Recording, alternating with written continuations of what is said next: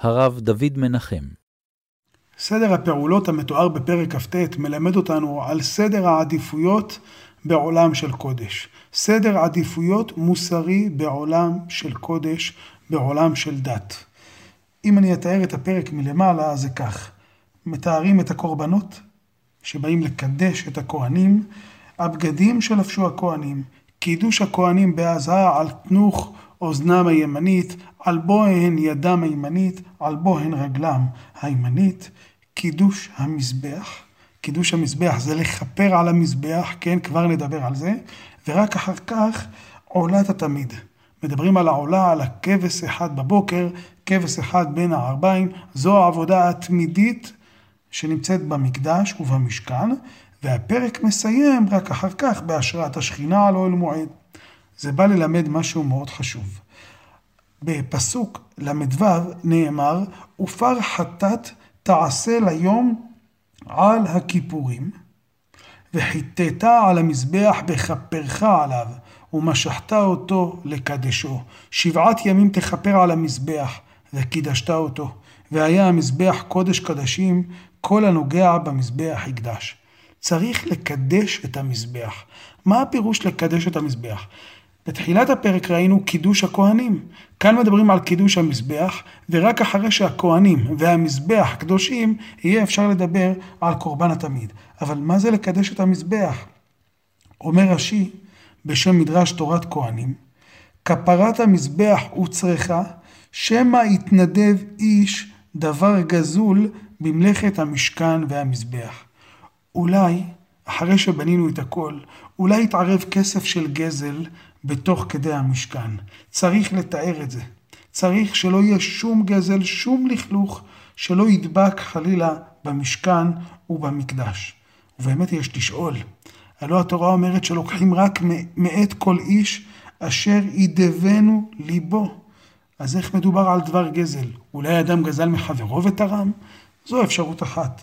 אבל אפשרות אחרת היא, יכול להיות שהאדם תרם מתוך לחץ חברתי, מתוך שהוא התבייש בפני אחרים. הוא לא מצא עוז בנפשו לדחות את אלה שאמרו לו, נו, מה אתה נותן כבר? כמו שעושים הרבה פעמים, מתרימים אדם בעל כורחו.